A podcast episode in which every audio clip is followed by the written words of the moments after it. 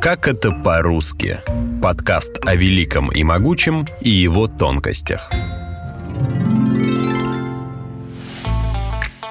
Привет, меня зовут Юлия Мирей. Этот выпуск о том, откуда появились такие странные названия сладостей, как птичье молоко, ромовая баба и, казалось бы, совершенно неаппетитные картошка, калитка и муравейник. В качестве бонуса я раскрою рецепт приготовления настоящего колобка –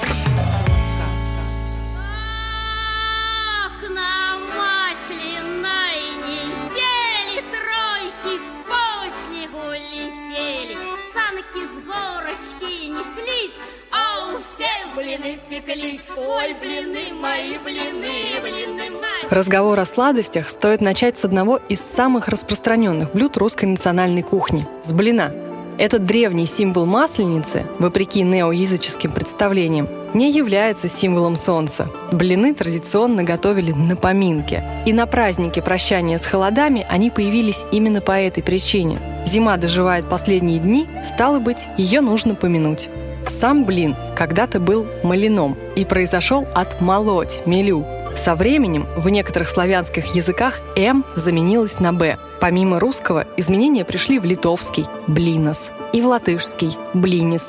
А, например, на украинском по-прежнему осталось «м» – «млинец». Первый блин комом стали говорить из-за того, что к недостаточно разогретой сковороде, которая бывает в начале готовки, блин чаще всего липнет, и перевернуть его, не превратив в бесформенный ком, довольно сложно. Означает это пословица, что терпеть неудачу, начиная новое дело, это нормально. Интересная история с ругательством блинами. Восклицать в случае неприятности «блин» мы стали только во второй половине 20 века. А вот о причинах такого странного употребления этого слова лингвисты расходятся в предположениях. Одни говорят, что блин – это эвфемизм, то есть нейтральное слово, заменяющее нецензурное, а именно то, которое означает распутную женщину и начинается на ту же букву. Другие эксперты утверждают, что блин – это сокращение от полного выражения возмущения «блин горелый», а третьи объясняют это угрожающим восклицанием «ну блин», которое произносит повар, когда не только первый, но и последующие блины выходят комом. Якобы это возмущение распространилось самих блинов на неудачи в целом. Блин не единственное блюдо, давшее нам известное выражение. Благодаря другому хлебобулочному изделию калачу появилась фраза «дошел до ручки». Калач – это первый русский фастфуд, уверяют в Коломне, родине калачей, которые подавались на императорский стол. В Муромском музее калача остались сведения, по которым Александр Пушкин очень любил завтракать калачом с селедочкой – Само слово «калач» произошло от прославянского корня «коло», который означал принадлежность к чему-то круглому, например, «колесо» или «колобок». Кстати, колобок – это тоже вид хлебобулочного изделия. О нем я еще расскажу. Калач выпекался в виде замка с круглой дужкой-ручкой. За нее изделие держали. Как и любой фастфуд, калач часто ели на ходу, и помыть руки перед едой было негде. Поэтому ручку обычно не ели, а отдавали нищим или скармливали собакам. Отсюда пошло крылатое выражение «дойти до ручки». Если человек съедал калач полностью, значит он совсем опустился. Тертый калач – другой фразеологизм, который сегодня требует объяснения. Чтобы его понять, нужно рассказать о процессе изготовления этого блюда. Муку, воду и соль замешивали на хмелевой закваске и оставляли бродить при низкой температуре около 10 часов. После этого тесто доставали из ледника, так раньше называли подпол, и раскатывали на специальном столе. Все время приготовления калача тесто должно было оставаться холодным, иначе бы из него вышел весь воздух, и калач получился бы как камень.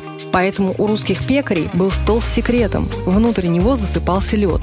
Тереть, то есть катать мерзлое тесто приходилось очень долго, зато изделие получалось воздушным. Поэтому вкусного калача без трудного трения не бывает.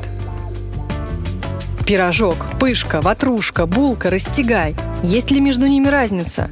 Пирог – это изделие из теста с начинкой, которая выпекается или жарится. Начинка для пирогов может быть как сладкой, так и соленой. Пирог – это общее название для всех видов мучных изделий. По одной версии, слово «пирог» произошло от древнерусского «пыро», то есть «полба», один из видов пшеницы. По второй – от слова «пир» и первоначально означал хлеб для праздничного застолья.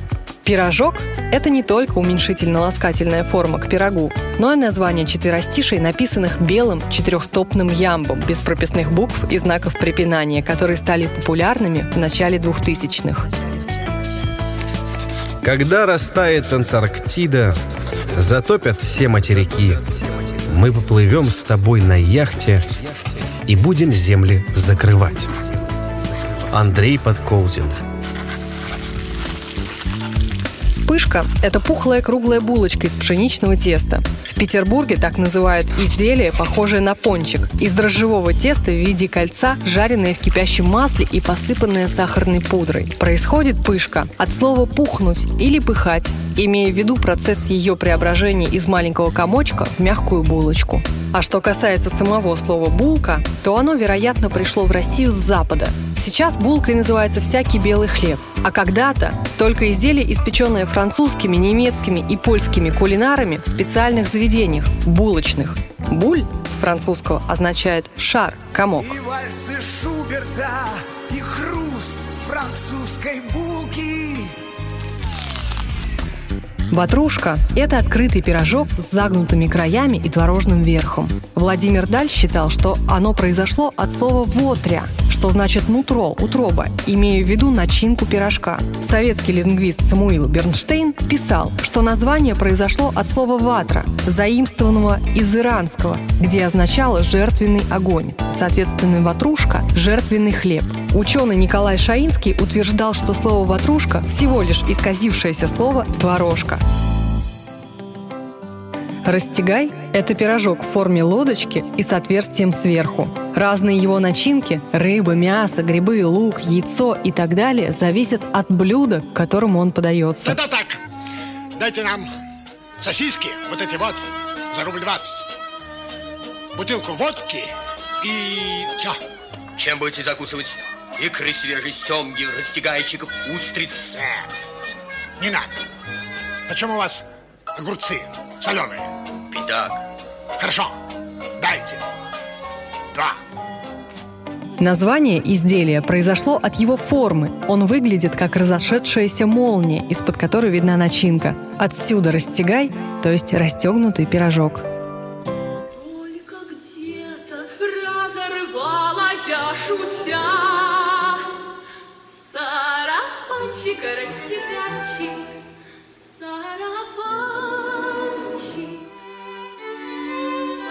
Супер популярный в России сладкий пирог из яблок, запеченных в тесте, называется шарлотка.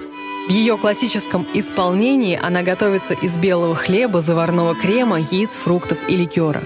По легенде, пирог был придуман одним английским поваром, безнадежно влюбленным в девушку по имени Шарлотта. Ей он и посвятил свое изобретение. По другой версии, автором десерта была лично королева Шарлотта, жена короля Великобритании Георга III. Но более похожа на правду версия, по которой название произошло от слова «шарлит», означавшего блюдо из взбитых яиц, сахара и молока. Птичье молоко – еще одна сладость, полюбившаяся в России. Это странное словосочетание имеет историю более древнюю, чем сам десерт. Возможно, выражение пришло из Греции, о которой говорили, что это была такая богатая страна, что там есть все, даже птичье молоко. То есть что-то настолько редкое, чего в природе и не бывает.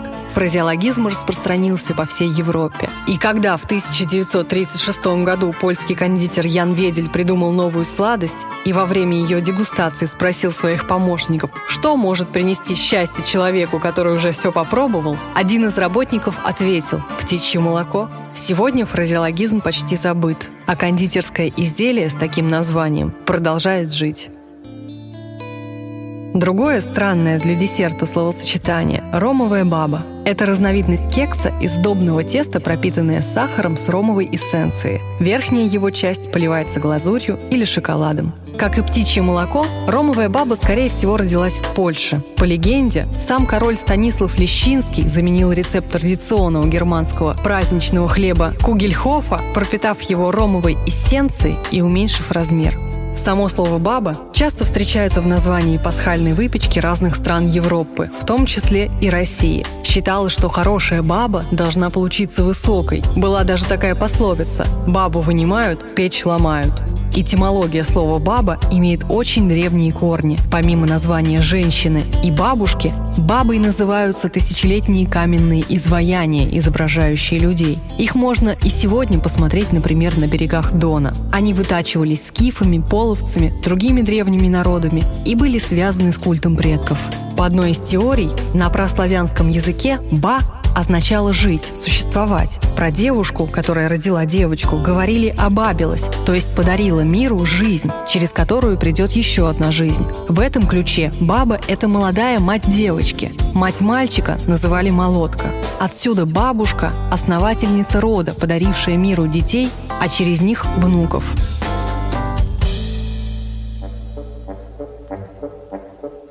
Кулинарии Анна Павлова – это торт из безе со взбитыми сливками и фруктами, а в истории 20 века одна из величайших артисток балета своего времени – прима Мариинского театра. В 20-е годы прошлого века во время своего мирового турне Анна посетила Австралию. По случаю ее дня рождения шеф-повар одного из местных ресторанов, представляя новый десерт, воскликнул «Такой же воздушный, как балерина Анна Павлова», так ее имя и закрепилось за кулинарной находкой. По другой версии, эта история произошла в Новой Зеландии. Две страны век спустя продолжают спорить за право называться родиной знаменитого десерта, носящего имя русской балерины.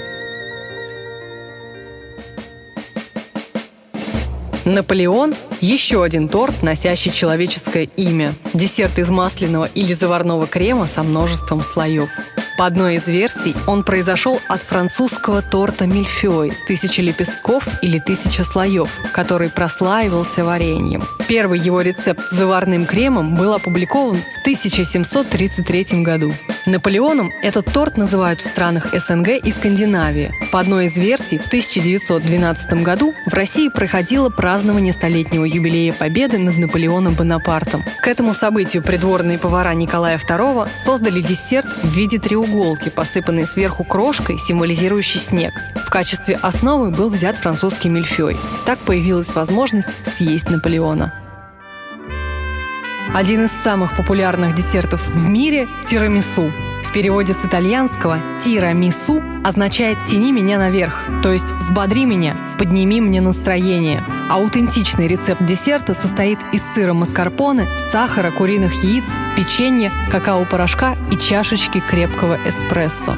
Кофе, как известно, бодрит, а сахар поднимает настроение. Поэтому правильно приготовленный тирамису действительно выполняет свое предназначение, сохранившееся в его названии. Совершенно не десертное имя носит пирожная картошка. За право называться родиной этого блюда борются СССР и Финляндия. В Советском Союзе велся жесткий учет расходов и доходов.